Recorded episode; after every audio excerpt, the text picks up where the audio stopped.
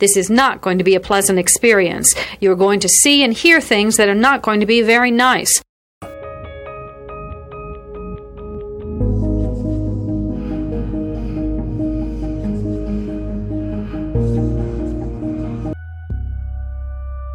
Experts divide serial killing into two general types organized and disorganized. An organized killer brings everything he needs to complete the murder. A disorganized killer improvises. Begin.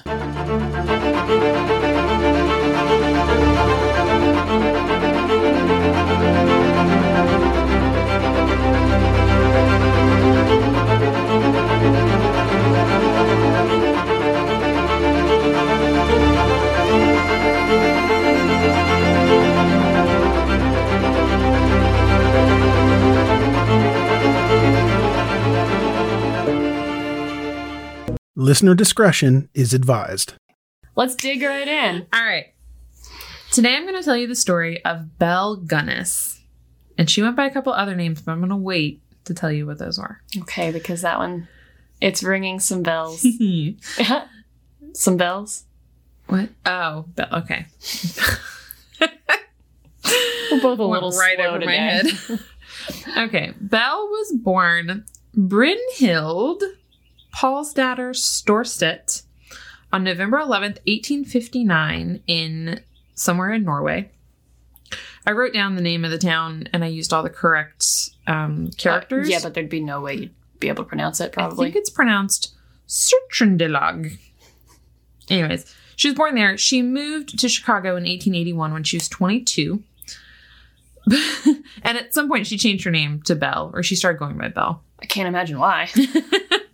She was described. Let me find you a picture of her real quick. Don't scroll, by the way, because there are spoilers to come. Got it. She has been described as stout, rugged, some might say somewhat manly, I was gonna say burly. Very strong. She's a very sturdy woman. That's what I about would to say a her. hard woman. Yes. Like sturdy gal. this this picture, she's very much a take no kind of face. Yes. There was local local legend said that she could lift two 100 pound hogs at once, one it. with each arm. So just to kind of give you guys an idea of what we're working with and why she probably changed her name to Belle, which is a much softer name. More, more feminine. a little bit more feminine. In 1884, she married a man named Mads Sorensen. Together, okay, there's actually some debate about this. They had four children together, although there's a lot of sources that I read that said she didn't have any biological children. So I kind of got the idea that maybe she was just like adopting kids, but then there were some sources that were like, and then with this husband, she had this child. So debatable about how the children came about. Was it possible that the husbands had the children from a previous marriage? There are some cases of that, but this did not seem like Okay. that case. Her kids' names were Caroline, Axel. No idea if Axel Nice. was a boy or a girl. Myrtle and Lucy. Well, did she have three girls and a boy? Um, I like, did it know. say somewhere? No, okay, because that's what it sounds like.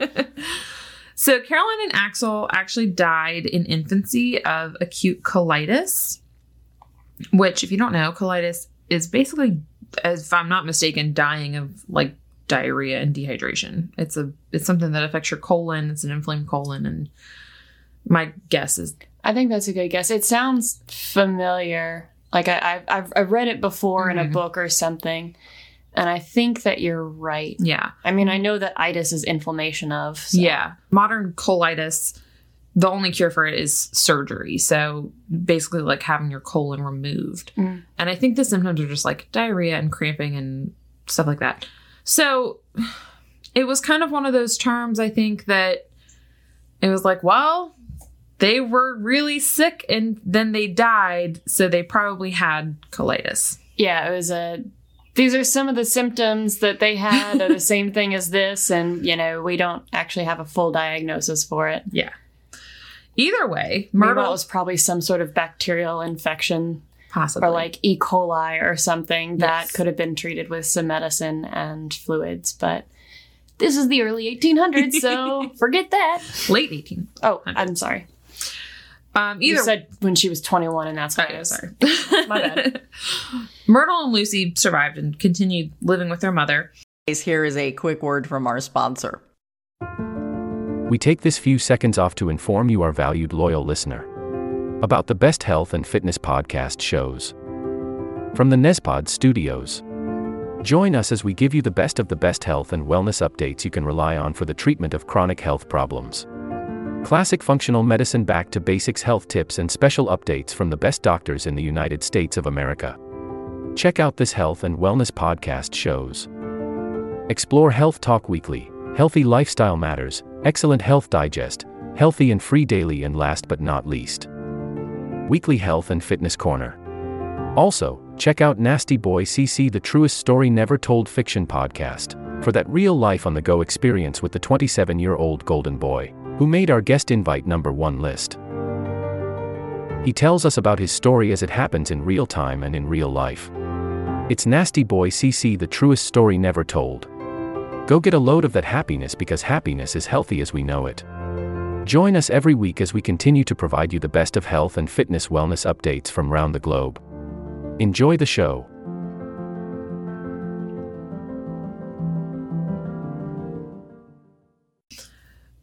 Belle and Mads, which I'm hoping, I hope I'm saying his name right. It's spelled Mads.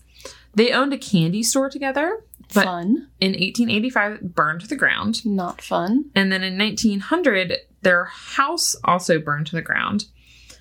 Suspicious. And they collected insurance payouts on both of those incidences. Convenient. And then on July 30th, 1900, Mads suddenly died of a cerebral hemorrhage. Sudden. And it happened to be on the one day that his two life insurance policies overlapped. Very convenient. So he had one that was ending that day and the other one started that day. Getting more suspicious. so Belle's story is she said he came home and was complaining of a headache. And so, like a good wife, she gave Bopped him over the head. No, she gave him quinine. Am I saying that right? Mhm. I'm always suspicious now when I'm saying words I'm not familiar with. Yeah, quinine. She gave him quinine for the pain, and he went to lay down. And when she checked on him later, lo and behold, he was dead. And I guess he had had, I think maybe I read somewhere else that, that he might have, they might have ruled it a heart attack, but he had a heart condition, Mhm. or his doctor said he had an enlarged heart or something. So they were like, well, it's close enough. Died of natural causes. Here's uh, a hundred, sorry, five thousand dollars, which is the equivalent of about one hundred and fifty thousand dollars today. Yeah. so, I mean, she's extremely unlucky, but also very fortunate that uh, they've been, you know, very wise in the insurance department. Yes. So Belle takes all this money and she packs up her two kids and she buys a 48 acre farm in LaPorte, Indiana, which again, I meant to look up the pronunciation of LaPorte. I'm going to say it a lot. Sorry if you're from there and I'm saying it wrong. She so she buys this big farm. She brings Myrtle and Lucy, her two daughters, and then she had a foster daughter at the time whose name was Jenny, who was a teenager. And the following year, in 1801, she meets and marries Peter Gunness. So that's how she becomes Belle Gunness. Peter had an infant daughter. She was a widow, also a, a widower. Mm-hmm. So, you know, two widows fall in love. And so he married Belle, and his baby daughter died shortly after their marriage. And I couldn't find any information on how she died, but she died while in the care of Belle while Peter wasn't home. So, died in a way that wasn't you know, obvious enough to raise serious red flags, Yes. but You know how babies sometimes suddenly die. Mm. Unfortunately, that is true, but Mhm. I'm gonna gander not in this case. Eight months later, Peter also died of a skull fracture, but here's what happened. Belle said he was reaching for something on the top shelf, and a silly meat grinder fell on his head. But also, why are you storing the meat grinder up so I, high? I know, don't store your heavy things on the top shelf. Also, at the same time, I okay, I it's either this is either an infomercial for like how you need a lid organizer in your cabinet, or it is a final destination scene. Because at the same time as the meat grinder fell, a crock of hot brine also fell on him. Why do you have a crock of hot brine up on the top shelf? I don't know. Why are you storing hot?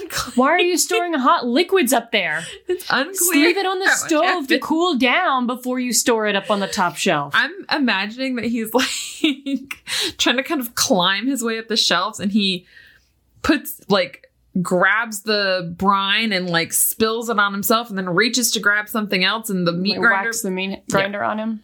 Yeah, so he died of a, a fractured skull. Tell me about the life insurance. It was active and oh, good. they ruled his death an accident and so uh, she collected that insurance money. Getting some serious H. H. Holmes vibes. Yes.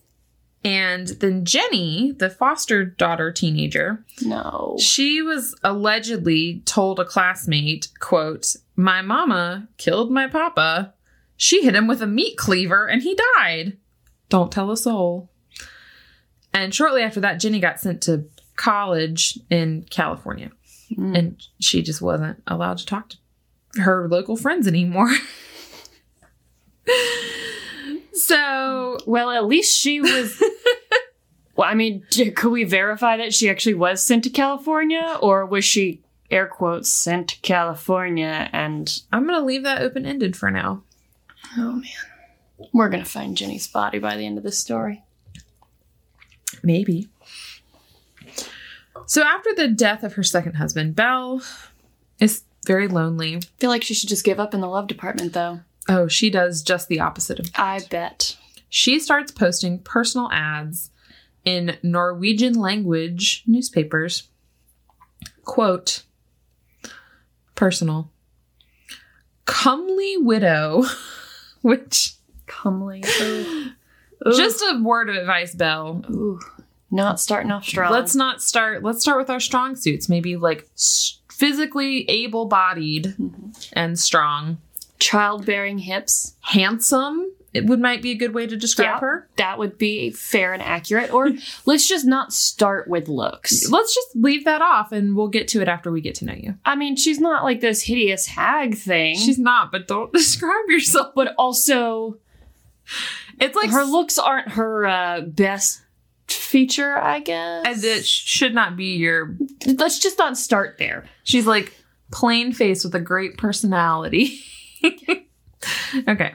I mean, I wouldn't start a personal ad with my looks either. So you know, Well, we both met our husbands on dating apps, mm-hmm. so we know what we're doing. Yep. Actually. I didn't have to mention my looks because there was a picture. Oh, same. Mine probably had a Snapchat filter on it because that's what how I was playing the game then. Okay. Comely widow who owns a large farm in one of the finest districts in LaPorte County, Indiana, desires to make the acquaintance of a gentleman equally well provided with view of a jo- of joining fortunes. No replies by letter considered unless sender is willing to follow answer with personal visit. Triflers need not apply. Well, now I know how old that word is. Tri- trifling. Right? So she specifically wants, she's specifically looking for men who also have apparently large insurance payouts. And so that Well, I mean, she could always just marry them and then take a policy out on them. This is true. And so she's only looking for rich guys, basically. Yeah. Okay. I mean, I don't blame her. she got a, an expensive farm she's got to pay for. This is true. And she kind of interviewed the men that, so she got a lot of bites on this. Mm. And she was kind of interviewing them like it was a position because it kind of was. A short term position. She was luring Norwegian bachelors with the promise of, quote, down home Norwegian cooking, which she didn't actually mention in that target, that ad, but I'm Beware of hot brine on top shelf. Yeah, I do keep my hot liquids on the upper shelves. Be aware. Very reminiscent of the Lonely Hearts Killers. A little bit, yeah. the Crime Junkie did an episode Mm. on that, and this is, I mean, all the same things. Thank goodness we've already done the um the dating site thing because I would be too scared to do it now.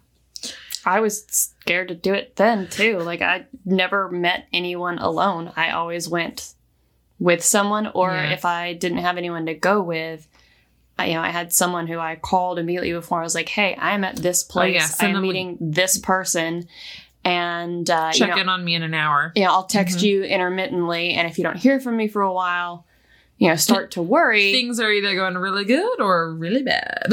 but you know, I'll, I'll call you when I'm leaving, or if we decide to go somewhere else or Right. something. So someone always knew where I was, and at least the the name of the person I was with, or the name that I knew, in case it wasn't their real name. So yeah, and you send a picture of them Yes. and where you're going Yep. and Send a their whole dating profile. Yeah. So she was also luring, she was targeting men. So Norwegian men because she was Norwegian, but also likely immigrants who came over and maybe left their family behind and were homesick or were didn't have a lot of connections in the country. Mhm. According to one of her farm hands, whose name was Emil Greening, he said a different man came nearly every week to stay at the house. She introduced them as cousins from Kansas, South Dakota, Wisconsin, and from Chicago. She was always careful to make the children stay away from her cousins, which at least she's looking out for the kids, I guess. yeah. But also, what are you going to do Oh, now when out. little Lucy goes to school and is like, Mom and cousin, Cousin- Sven spe- sleep in the same room together and make funny noises? Like, I saw Mom and cousin Sven wrestling one time and they didn't have their clothes on. Don't tell them you're, they're your cousins. You're going to sleep with them. okay. She I already said she interviewed them. And between 1905 and 1907, she had dozens of potential suitors coming to visit her at her home. By 1907, Belle had hired a 37 year old named Ray Lamphere to be a farmhand. And although he had a reputation to be kind of a drunk, kind of a loser, Unreliable. unreliable, he ended up being a very good employee and hmm. worked really hard. Interesting. also she started sleeping with him. So That'll motivate you. you know she gave them a room on the second floor of her house. They're like regularly having relations. But ray was a farmhand. He was too poor to fit her requirement. And so But also, if she took out a life insurance policy on him as her or as his employer, like a farmhand, there's a lot of accidents that could happen, fatal, This is fatal true. things. Well, apparently Ray allegedly would get kind of jealous that she that he was kind of falling in love with her. Mm. You know, they were living together, they were sleeping together, but then she was still bringing in all of these like random Norwegian guys that and he was like, To have a tumble in the hayloft. yeah. Meanwhile, Belle started a long distance relationship with a Norwegian immigrant in South Dakota named Andrew Helgenlin. I'm going to call him Andrew. yeah, Good call. Over 16 months, she wrote him approximately 80 letters and she was begging him to come to Indiana. This was kind of her long game. Like she's writing a lot of letters, she's really like building the the relationship and she's like over and over begging him to come see her. I miss the days of writing letters. Right? So shortly after we moved here, I had to go back to New Orleans to help with my dad after his hip replacement. Because you can't drive. If it's your right hip, you can't drive for four to six weeks after surgery. Huh. So I needed to be there in case, you know, he had to go for a doctor's checkup or if something was wrong, whatever. Mhm. And so while I was back in New Orleans, I brought a whole bunch of stationery and Ah. stamps. And every morning I wrote Shelton a letter. Oh, that's so precious. And he wrote me a couple back too. I mean, we talked every day and texted yeah, too, but it's still just like a, a short Aw. letter. And I used to write Jarek letters when we were dating, and I would I was really lame, and I would type them on our typewriter because he bought me a typewriter, like one of the first gifts he ever gave me. typewriters are cool, not lame. So Yeah, and he found one of them recently, and they're, I mean, they're not like mushy or anything, but but still, anyways. we also just got new stationery for the podcast. Mm-hmm. So if anyone wants a letter, hit me up and I'll send you a card. And she'll forge my name on it. I like I definitely don't do ever. so finally in January of 1908, Andrew finally comes down to Indiana to start his life with Belle. So not just like a visit to see Oh, how no. things go, but He's he's planning to diving stay. right in. All right. And so Belle kicks Ray out. and a few days after Andrew's arrival, they go to the bank and they cash three of Andrew's certificates of deposit, which I'm going to assume is like a traveler's check or something, leaving them, or they, so it's unclear how much they were for, but they left the bank with $2,839, which is approximately 80 grand, which is a lot of money. And also around this time, Ray and Belle got into an argument. So they there's speculation that he was angry about being demoted from farmhand slash lover to just farmhand And kicked out of the house. and kicked too. out of the house. So Belle just fires him and hired a new farmhand named Joe Maxon. And Ray didn't take it very well. No, I don't imagine he would. and so he spent the next three months kind of harassing Belle. He was lurking. He was looking in windows. He was being a general nuisance. She had to call the law on him a whole bunch. he was moving the brine from the top shelf down to a lower moving shelf. Moving her brine all around so she couldn't find it. And so Belle, Replacing the hot brine with cold brine. I know nothing worse than taking a sip of the brine and thinking it's going to be hot and it's cold. That's scamp. It's awful. She so she's making multiple complaints to the sheriff. She tried to have him declared insane and eventually eventually she got the authorities to arrest him for trespassing and she's just making sure that the whole town knows that this guy is harassing her. So when he winds up dead, it was self defense because he was harassing her. Yeah, yeah, yeah. On She's just playing the alibi or planting the probable cause. And she really plays the part of like the poor widow. So on April 27th, 1908, Belle goes to her attorney and has him drop her will just to, you know, get things in order. And she tells him, she makes sure she tells him that she's very afraid of Ray and she thinks that he might harm her. And the quote that, which I saw this quote different ways, so this might not be a direct quote, but the one I got says, I'm afraid that fool Lamphere is going to kill me and burn my house. Oh. Hmm. More uh, house insurance monies. Yeah. I know. They're like, you just had a lot of fires on your properties.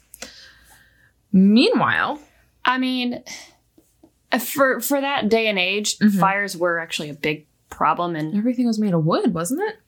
Well, that and you know, especially in cities, everything's so close together. Um, but also, there's not the modern safeguards that we have today, Yeah, like a dedicated fire department, smoke detectors. Well, there's the fire department, phones. but remember with the solder children, it's Yeah. a while, it's a ways away, and the chief can't drive the truck. So Yeah.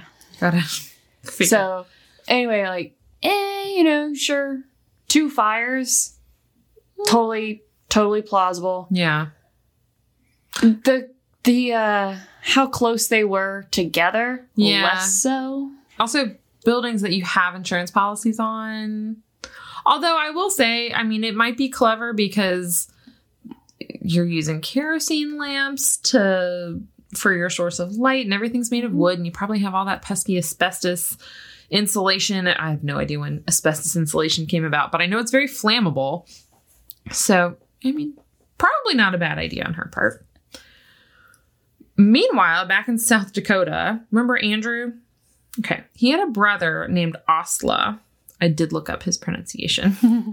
and Osla had started to get a little worried because when Andrew left, he had told him that he was going to come back in a week. And he's like, It's been more than a week. Andrew's not back. Andrew also never told him why he was leaving, and he hadn't heard from him since he left. So Osla does some investigating and he eventually finds a stack of letters in Andrew's home from Belle. And they said things like, quote, take all your money out of the bank and come as soon as possible. Or Subtle. now see all that you can get cash for, and if you have much left, you can easily take it with you, as we will soon sell it here and get a good price on everything. Also, leave neither money or stock up there, but make yourself free from Dakota so you will have nothing more to bother with up there. I mean, with lines like that, I mean, it's basically poetry. Yes. And how could a man not fall for that? And finally, I know that's how I got Shelton. Hey, I want all of your money. sell So- everything you have. Yeah, get rid of all of your stuff because it's stupid. And But- sell it and bring the money with you. And yeah, we'll have the money together for sure. Yeah. She also said, do not say one word about it to anyone, not even your nearest relative. so sell all your shit, come down here, but don't tell anyone what you're doing because it's a big secret. Because secrets are sexy. Seriously, subtlety is not her strong suit. so, in personal ads, don't start with your looks Don't start with comely. and uh, don't don't try and be subtle about Maybe anything. keep the yeah. Subtle, throw subtlety out the door. Men like directness and hey, you know, none of this playing games nonsense. Just what you see is what you get. Yeah. You know, so like we're just gonna put it right up there. I want your money. Also, what's he gonna do? Like, if he gets all the way down there and she's not what he expected, like turn around and go back to South Dakota, like that's a huge hassle. It's probably just easier to be like, well, I came all this way. I guess I live here now. this is a nice farm. I guess I'll stay. Well, that's the other thing is like, why does she? I mean, other than just you know greed Mm-hmm. and wanting money, but it doesn't sound like she's trying to live some lavish lifestyle. I mean, I know a large farm is expensive and having to make payments on that. But also, farm is work. Mm-hmm. I want to live on a farm, then you have to work every day. I want to live on a farm. I read. I want to do that kind of work. okay, I don't want to sit at a computer. I already don't have to sit at a computer that much. I do a lot of outside do work. a lot already. of outside stuff. On the Laporte Library website, they had a they called it a short history for her, but I found it very interesting. And they said that her she was kind of poor growing up in Norway. She had to kind of hire herself out from a young age as like a like a milkmaid and like a farmhand and stuff like that. And Here is a quick word from our sponsor. We take this few seconds off to inform you, our valued loyal listener, about the best health and fitness podcast shows. From the Nezpod studios. Join us as we give you the best of the best health and wellness updates you can rely on for the treatment of chronic health problems. Classic functional medicine back to basics health tips and special updates from the best doctors in the United States of America. Check out this health and wellness podcast shows. Explore Health Talk Weekly, Healthy Lifestyle Matters, Excellent Health Digest, Healthy and Free Daily, and last but not least, Weekly Health and Fitness Corner. Also, check out Nasty Boy CC, the truest story never told fiction podcast, for that real life on the go experience with the 27 year old Golden Boy, who made our guest invite number one list. He tells us about his story as it happens in real time and in real life. It's Nasty Boy CC, the truest story never told. Go get a load of that happiness because happiness is healthy as we know it.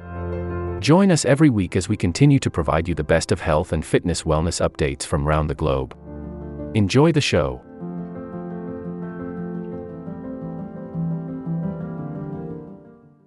and she kind of i think craved having more money Mhm. and she has a sister that said she was obsessed with money and it drove her crazy like her main motivation in life was getting more money I know some people who are, you know, raised poor do just become so obsessed with it, Mhm.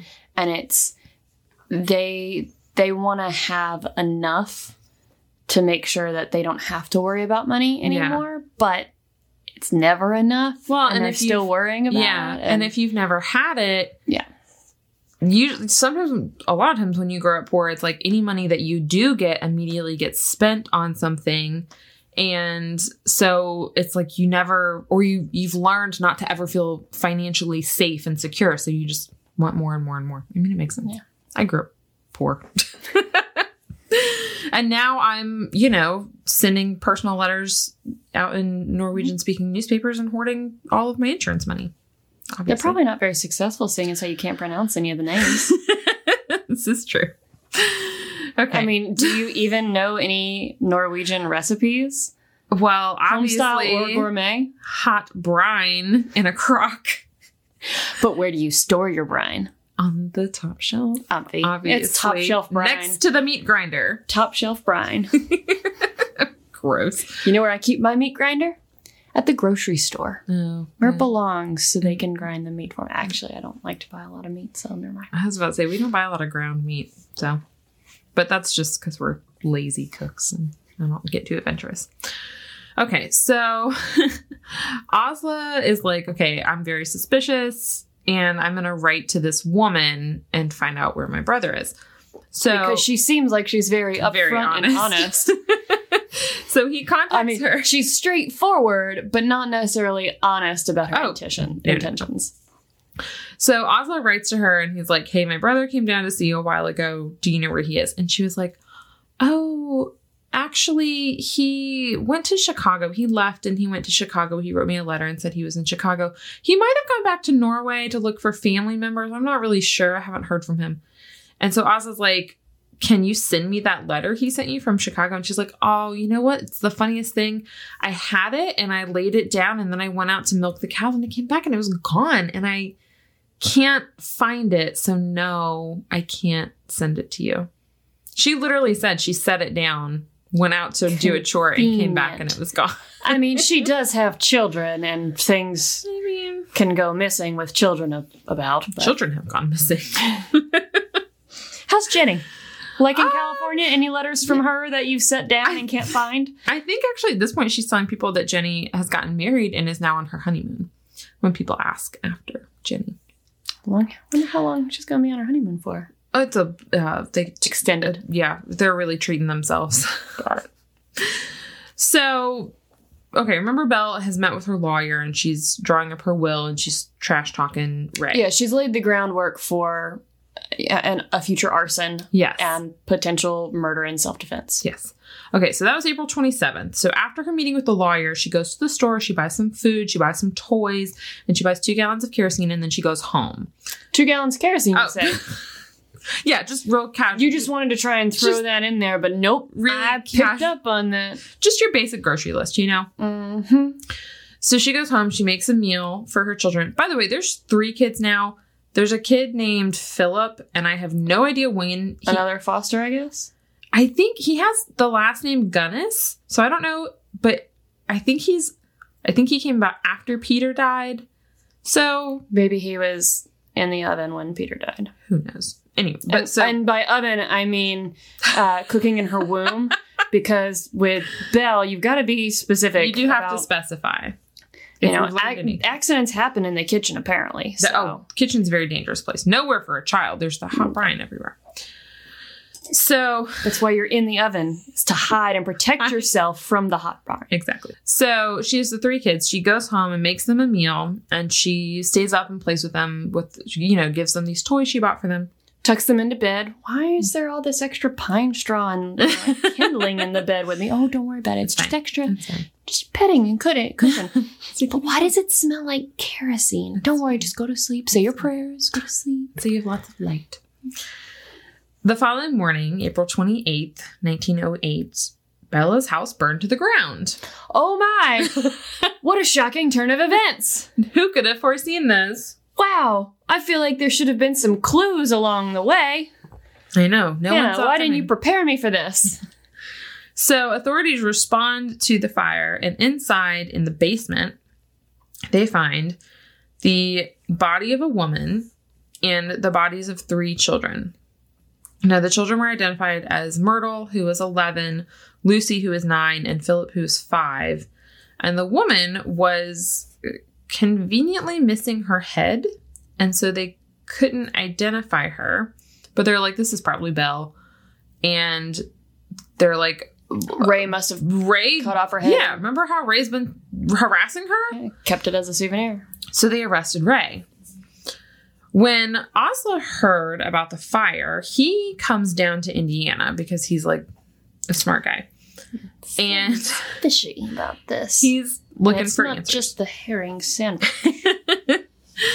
So police are very cooperative, strangely, and they're like, oh, yeah, why don't you just help us dig through the rubble of this house to look for clues? Because they're like, we're looking for this lady's head. You also look for that, but if you find some clues about where your missing brother is, you can keep them. Yeah, you while know? you're at it. Yeah. So, so he does. You worry about your crime. We'll worry about our crime. so he's he's helping and he's digging with joe maxon who's the farmhand the last farmhand she hired and after a couple days he's like this is pointless there's nothing here i'm gonna leave and right before he leaves he was like okay wait question joe. Were there any holes that maybe you had been dug on the farm this spring that you know whatever? And joe's like oh actually yeah there was a they keep calling them a soft depression in the ground over in the hog pen about 50 feet from the main house and that's where belle was burying her trash but she asked me to kind of fill it in and level it out some. And so he's like maybe we look there question mark question mark Let's go dig through that trash. side eye winky face so the I like this brother. also this a smart cookie He's he's much more clever than he's smart poor guy. Andrew. So they go to the hog pen and they start to dig. And in the hole that had been made, they find trash. They're like, okay, she buried some trash. So Really, she wasn't lying. really stinky trash, kind of rotten trash. So like, "Mm, Maybe some adipose tissue. take the trash out of here. And and what's under that? It's a burlap sack. Okay, what's in the burlap sack? What do you think's in the burlap sack? Two hands, two feet, and a head is what was in the sack. I was trying to think of something funny. A set of hands, a set of feet, and one head that poor Ansla was like, That's my that's brother. Andrew. So I have a picture of that actually, and I'm very sorry. All right. Again, don't scroll because I have one more It's really okay. awful picture to show you. Been rewatching Bones lately, so I was watching it right before I came. There you go. There's actually surprisingly a lot of photos from this case, and they're as bad as you might think they would be. Hmm. So they dig up this corpse, and they're like, man, this is really bad. So it was the full corpse, not just. I think it was the corpse in pieces. Okay. So I think instead of, I think it was, I don't know if he was all in the sack. I don't know if she just put the hands and the feet in the sack, but he was definitely not whole. Yeah. And whole, like in a hole. Man, I missed that one. Know. We are not good on our puns. We're tonight. really not. We, there's a lot in this one too. So they're they're like, look at they're like you know standing. This is awful. This is terrible. And they start kind of looking around, and they're like, seems like- refill. they're like, um, seems like there's kind of a lot of Trash. filled in depressions in this. Oh, there's this a lot more holes. Maybe maybe we should dig in these other areas where it looks like something was recently buried. Well, someone had their head on straight that day. Probably it wasn't, Andrew. oh, this is the worst. We're terrible people. On the first day of digging, they unearthed five bodies. On the second day, they found four bodies. All of the bodies that they found, Where are all these bodies coming from? oh, Like, just wait. our story didn't have this many characters in it. Oh, just wait. Oh. I have a list at the end. So they're all cut into six parts. So legs cut off at the knee, arms cut off at the shoulder, head cut off at the head, and the torso. Most of the heads, this is the last picture I'm going to show you. And again, I apologize because this is also not a good one. That's one of the heads that they found. Oh my. Yeah. That looks like something uh, from like a, a horror movie. Looks like a prop, right? Yeah. It's a human head. Good teeth, though. I noticed. Yeah. Most of the heads showed gash marks that indicated blunt force trauma, and many of the bodies had been doused in quicklime to accelerate the decomposition. In total, they found 11 bodies buried on her farm. Four were adults of unknown gender, meaning they were just so poorly or so badly decomposed that they couldn't identify Couldn't gender. tell by the pelvis, I like the It bone. was the it was 1908. They don't do that. Surely they had some sort of forensics. No, nothing. None of that. they could identify the gash on their head. There was so four adults of unknown gender, one adult woman, one adult man, one adolescent male, one adolescent of an unknown gender. Gender. Jenny Olson. Jenny, so Jenny, her last name is Olson. So they found Jenny. She, I think, was the second body that they found. They found Andrew, obviously, and they found a guy named Ole Buds- Budsberg, who was a suitor that came down from Wisconsin. So is it likely that the the males and then the you know unidentifieds potentially Mm-hmm. the male suitors? Yeah, that's what they're thinking. Autopsies revealed that some of the bodies had traces of strychnine in them. So, I mean, at least they, I don't know. That's not a good way to go. So, No, I don't know what I was a- going That's for. not a fun poison. no. So, that was- that's not a mercy. it didn't take long for police to kind of piece together that it was, like you said, the male suitors that had come to visit that were probably most of the unidentified While bodies. everyone thought her cousins were coming and going, turns out they were only men. Sorry, it That was an one- obvious joke I had to make. Uh, we can cut it out though, in case it's inappropriate for all ages. Uh, Just crow it out. But no, really, they they were coming and not going, or they were coming and going to Into the the- afterlife. or just going into the dirt. Yeah. So the press starts to call her, these are the fun names the Indiana Ogress. Oh, oh, wait. Lady Bluebeard. The Black Widow. My favorite, Hell's Belle. and the Mistress of Castle Death, which is a mouthful. is there a book on her? Yes. Okay, I think I have that book that I got from Amazon really? Kindle Reads, but I haven't read it yet. Oh my gosh. There is oh, I hope I, in I think the Ogress one is my favorite. Oh yeah, the ogress of or the Indiana ogress. That's That's that's choice that's right there. pretty good. They also called her property the Horror Farm and the Death Garden. Which I like Death Garden. That sounds like a rock band name. Yeah, but they had hogs and stuff, and the, Well, it the bodies yeah. were found by the hogs, so not the garden. So Well, well the the hogs didn't do anything except act as the hogs missed out on a tasty meal. I know. I don't know why you would bury in the hog farm because Just feed them to the hogs. yeah. Actually, I think that is a that's a a myth that you know the hogs can eat an entire human body and destroy all the evidence. I'm pretty sure there was a serial killer that Crime Junkie covered of a guy who had a pig farm and was like feeding bodies to the pigs. We'll fact check later. Eh. So all of this news, you know, it's 1908. And, what I'm saying, there's still going to be leftover evidence. oh yeah, yeah, yeah, for sure.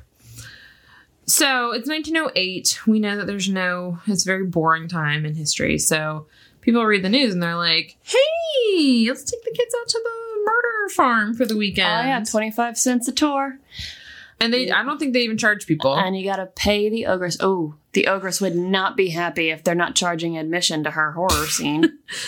So they have. It, I read as many as twenty thousand people one weekend came out. It was literally like a county fair. Like they sold food there. It was a whole thing, and they were just gathered around to watch the police like dig up these bodies, like the ones that I showed you. Which it's so funny to me when people you know say how the the Colosseum was so barbaric. oh gosh, I'm like, times have not changed. yeah, We just don't watch it happen. We watch it portrayed in movies and film yeah. uh, and TV shows. We listen to the stories on podcasts. Oops. Uh, we go visit, you know, like going and visiting the the place to just to see and take a piece, take a raisin from the cake. oh cake. gosh, the raisin cake. Ugh. Gross. Uh, we have not changed. We have not. even- No, no, we have not. we, we are still 100% in the Coliseum watching people get eaten by lions. Yeah. Or watching Russell Crowe kill all the other gladiators. Yeah. I don't remember the plot of that movie.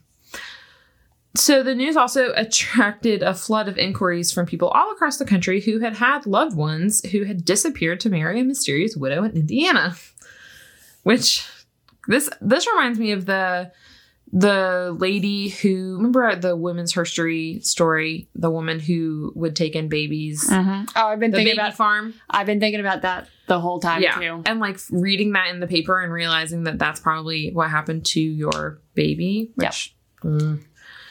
Some so yeah, of- this episode is a mix of the baby farm, but Mhm. also the Lonely Hearts Club killers. Yes, it is. So some of the names of people who may have been her victims, which these are just people who kind of put forth names of loved ones that they think kind of fell victim to her. What did they do with the unidentified remains? Well, I'm Am I jumping ahead? well, I want to say I'm actually not sure. I want to say that they hopefully buried them, but also when I was looking on that they have a museum for this incident in Indiana, and uh, one of the displays looked like possibly a human skull, and I believe it was labeled unidentified person. Even by a skull, you can tell if it's male or female. Well, okay, Katie, I don't know. Then go do well, that. that's that's all I want to know is if they've been if they preserve the unidentified remains in order to potentially identify in the future. Well, I am suggesting Indiana and this specific museum as one of our field trip. Add it to our road trip list. Okay. Well, then you can find out. Take your little measuring utensils and measure the skulls here. I don't have to measure. You just have to look at the brow bone. Okay. The foramen magnum. I don't know what you're saying. so I hope that Science words. I hope that they were buried and that was just a uh, recreation. But I, I did see a picture that looked like maybe they have some of those remains on display in a museum somewhere. Cool. Cool. So, speaking of showing respect to these people who might have died, these are names of some of the people who may have disappeared. There was Christy Hilkvin, Olaf Jensen, Bert Chase, TJ Tyfland, and Charles Nyberg. I gotta correct myself. It's Okay. not the foramen magnum. It's forget the actual name. You're tapping your orbital area. So, Right here, it's the brow bones. tapping your eyeball. Not tapping my orbit. now, the foramen magnum is the great hole. It's the large oval opening in the occipital bone of the skull in humans. No one knows what you're talking about. It's the hole at the base of your skull, man. So, where your neck fits in? Yeah. Okay. The head bone's connected to the neck bone Which goes into a hole. at the foramen magnum. Okay. Sure, let's oversimplify anatomy. Okay. So, in addition to the 11 bodies that they unearthed, they believe that Belle likely killed Myrtle and Lucy and Philip, the boy, Mhm. plus the unidentified headless woman found in the house. So, they're starting to suspect Yeah, no, no way that's Belle. that that's not her. The ogress has uprooted and skipped town. Possibly. They also believe she killed both of her husbands. Obviously, we knew that from the start. Whoops. Um, they believe she killed Caroline and Axel. The signs of colitis can also be signs of poisoning, and in the early late 1800s, who Mhm. knows? And they think obviously she killed Peter Gunness's infant daughter that she was left alone with, which brings her likely total for known deaths to 19. Nice.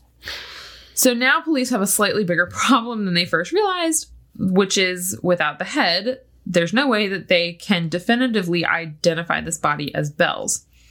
So a lot of people were skeptical. Apparently, even with the head, they can't. I know. It could just be a skull and they wouldn't know. So a lot of people were skeptical because they okay.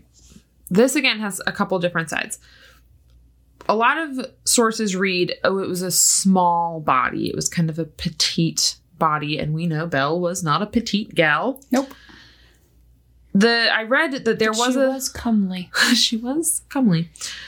There was a study in 2008 where they exhumed that body, and the evidence, according to this study, showed that that body was between five six and five nine, thought she was described as stout. She well, she was five eight. She, Oh, was- okay. she was large and stout. She was not a so teapot. I, I normally think I for some reason it's probably because I'm a little teapot. Uh, that I asso- associate stout with a short stature as Yeah. well as a stockier. yeah, stocky would probably be a better term for her. She shopped at the big and tall, probably. Gotcha. Yeah. I couldn't tell because she was sitting in the picture, so she tell, could have yeah. been short or shorter. I was thinking, you know, like five, six, five, five. Yeah. Like that's short, Yeah. but Well, other reports say that the body found in the house was five three and weighed only 75 pounds. That is minus the head, so add whatever a head weighs. well, without the brain, 75 pounds like- is three and a half pounds. very small. And Belle, we've already said she's five eight. She weighed upwards of 250 pounds. So she was a big gal. It's not Built like you an couldn't ox. leave listen you couldn't leave your charred body in a house and be like it's hannah's body like we have very different body types Yes, we do. and i feel like that would be very apparent even in a fire so anyways Well, just our, our skeletal structure is different. Yeah. I mean, you probably have a normal spine, whereas mine is looks like a somebody char- took to a jackhammer, took a jackhammer to a it. charred body and it's got like a shriveled up like centipede spine it's katie It's not that bad. It's just twisted. i feel like i feel like you're it's like somebody like wrung my spine out like a towel. I feel like okay, back in our old apartment, we used to have these. I called them centipede bugs, but they were little tiny, I don't know, centipede things, and they would crawl very, very slowly, and they would always get in our house when it was wet outside. Are they doodle bugs? Some people call them roly polies. No, they were long, Hmm. but when you killed them, they curled up like a roly poly, and that's what I imagine your spine doing when you die. it just like rolls up into a spiral. Or like when spiders die, they all their legs. Yeah. curl. Well, we'll see one of these days. Hopefully not today, though. Hopefully not today. In oh sorry, okay. On May 19th. Maybe Saturday though, after Hillary's Cinco party. Oh gosh. I'll be wine and designing on Saturday, so also might have to see for me. We'll see how I Last time I wined and designed was my bachelorette party, and I accidentally put my paintbrush into what I thought was my water cup, but it was my wine cup. And It's extra flavoring. I was actually very sad I had to throw that out and get more. On May 19th, a pair of dental bridges were identified. So they found them in the rubble of the house and they identified them as belonging to Belle. And so they were like, okay, the body's probably hers then because here's some of her fake teeth. Or she could have just taken them out of her mouth and left them in the house because she's smart. which is exactly what police thought. They said maybe she could have removed them and just left them there to throw everyone off. I mean, she probably had the money at this point to go get new teeth, so Also, no teeth, um, disguise. Note, listen, teeth. Working in the county has made me come to realize that teeth provide a great deal of structural support to your face, and you can tell if someone does not have all of their teeth without them necessarily having to open their mouth. oh yeah, no, their mouth is just like sunken in. yes, It's really weird. it's strange. Somebody did a photo compilation to show the importance of teeth and the appearance. And they took a whole bunch of pictures of celebrities Mhm. and photoshopped out all of their teeth. Oh gosh. It was so creepy. Ooh. And it was just like, you know, teeth make the man, huh, Chris Pratt? Yeah. Gross. Uh, uh, teeth are one of those things that like dentistry and dental stuff just ick me out. So Yeah, I am not a fan of the inner workings of Mm-mm. uh, dental stuff. no, But I don't mind the dentist. I've never been one of those people that's like terrified of the Yeah. dentist. hate the dentist. Uh, I mean, I can see why some people are, but I've I've always loved the dentist. Yeah, actually, my dentist back in New Orleans, I miss him. Like, if I could be able to travel back to New Orleans every six months for, For my cleanings? checkup, I still would schedule a visit Uh, around going to see him. No. He was uh one time my mom was there for a checkup Mhm. and he and I got into a water gun fight or I say water gun but the little the little rinsing things, things, the like squirt the guns. water yeah. pick. yeah. we got into a fight like over her in the chair with her mouth open and like, can you guys stop, please? At least it was fresh water falling in her, and not like unless he was using the sucky one that they used to suck all the spit out of your mouth. No, no, it was it was both water. Turned it it was on just reverse. Both, both fresh water.